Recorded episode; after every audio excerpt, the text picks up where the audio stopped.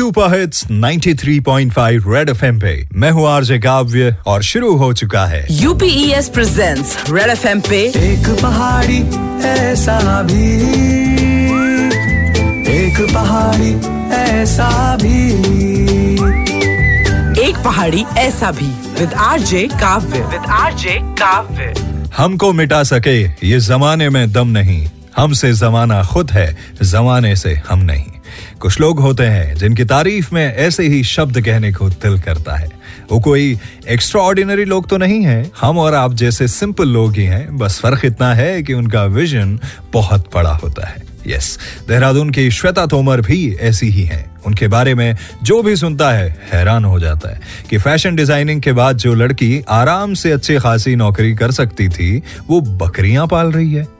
दरअसल, बात यह है कि श्वेता को अपना बिज़नेस करना था, लेकिन क्या करें, वो समझ नहीं आ रहा था। तो यूँ ही एक दिन वो अपने हस्बैंड के साथ बेंगलोर के अंदर एक गोट फार्म पहुँची। बस वहीं से उन्हें ये आइडिया आया। दरअसल बात यह है कि श्वेता डिज़ाइनिंग की डिग्री लेके शादी होने के बाद बैंगलोर शिफ्ट हो गई। लेकिन जब वो बैंगलोर में रह रही थी तो उन्हें लगता था कि ये बंद बंद सी ज़िंदगी के लिए वो नहीं बनी है। उत्तराखंड, जहाँ उनका घर है, साफ़ हवा, साफ़ पानी, सब कुछ था, उसको छोड़ के वो इस शहर में रहेगी। तो उसने डिसाइड किया कि वो कुछ अलग करेगी। और इत्तेफाक कहें कि एक दिन अपने हस्बैंड के साथ वो एक कोट फार्म पहुँची। बस फिर क्या था? वहीं पे उनको आया एक आइडिया जिसने बदल दी श्वेता तोमर की आगे की ज़िंदगी। नमस्कार, मैं हूँ श्वेता तोमर। मैं अभी integrated goat farming and chicks farming कर रही हूँ। एक पहाड़ी ऐसा भी। आरजे काव्य के साथ रेड एफ़ बजाते रहो। अपनी सोची हुई मंजिल पाने के लिए शुरुआत करना बड़ा ज़रूरी था। बहुत से आइडियाज़ इसीलिए एग्जीक्यूट नहीं हो पाते क्योंकि लोग सोचने में ही वक्त जाया कर देते हैं। लेकिन श्वेता ने ऐसा नहीं किया। सोचा बकरियाँ पालनी है। और शुरू हो गई। तो शुरुआत क्या 2014 में मेरी मैरिज हो गई थी। मैरिज के वैसे तो मैं रहने वाली देहरादून की हूँ। मैरिज के बाद जो मेरे हस्बैंड है वो बेंगलोर में रहते थे। तो मैं बेंगलोर शिफ्ट हो गई। बेंगलोर की लाइफ मुझे काफ़ी टफ लाइफ लगी क्योंकि यार कोई जीवन नहीं लगा मुझे एक तरीके से। कैद की लाइफ लगी। ऐसा लगा कि हमें किसी ने कैद कर दिया हो यहाँ लाके क्योंकि लोग तो खुश होते हैं शहर की तरफ़ जाके। बट मुझे शहर की तरफ़ जाकर के बहुत दुख हुआ कि मतलब जो गाँव की लाइफ है वो एक नेचुरल लाइफ होती है। वो लाइफ मुझे पसंद थी। Exactly exactly. वही ज़िंदगी जीने में मज़ा आता है जो आपको पसंद हो। फिर आप लाइफ का हर मोमेंट एंजॉय करते हैं। शहरों में क्या है कि सुबह उठे और काम पे चल दिए। फिर शाम को लौटे, खाए, पिए और सो गए।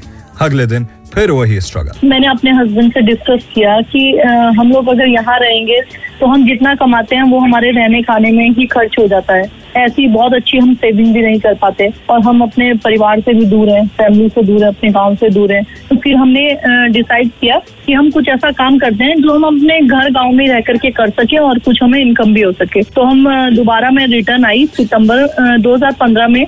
मैंने प्लानिंग करी कि हमारे पास एक लैंड है रानी पोखरी में हमारे पास लैंड थी तो मैंने वहीं पे ये गोट फार्म का बिज़नेस स्टार्ट किया। इस तरीके से मेरी शुरुआत हुई। चार लोग क्या कहेंगे, जमाना क्या बोलेगा? लोग इसी कश्मोकश में रह जाते हैं और शुरुआत ही नहीं करते।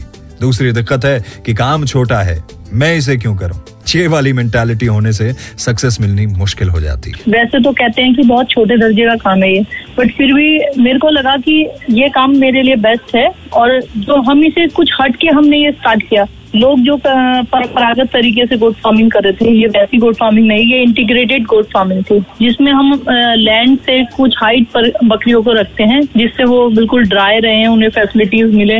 जिस हमने स्टार्टिंग की थी, वो गोट फ़ार्मिंग और इससे की थी मुर्गी पालन से दो काम हमने स्टार्ट किए थे स्टार्टिंग में। धीरे धीरे हमने काम बढ़ाया डेयरी भी हमने स्टार्ट करी। क्या बात है। सक्सेस का यही फॉर्मूला है। छोटे छोटे टारगेट सेट कीजिए और आगे बढ़ते जाइए। वैसे भी बिज़नेस के लिए कहते हैं कि रिस्क फैक्टर जितना ज़्यादा होता है सक्सेस का चांस भी उतना ही ज़्यादा। आगे, श्वेता तोमर बताएँगी, बकरियाँ पालने का उनका डिसीज़न कितना रिस्की था। यह है, एक पहाड़ी ऐसा भी सीज़न टू मेरा नाम है आज काव्य, सुनते रहिए। एक पहाड़ी ऐसा भी, एक पहाड़ी ऐसा भी। Presented by UPES University with a Purpose.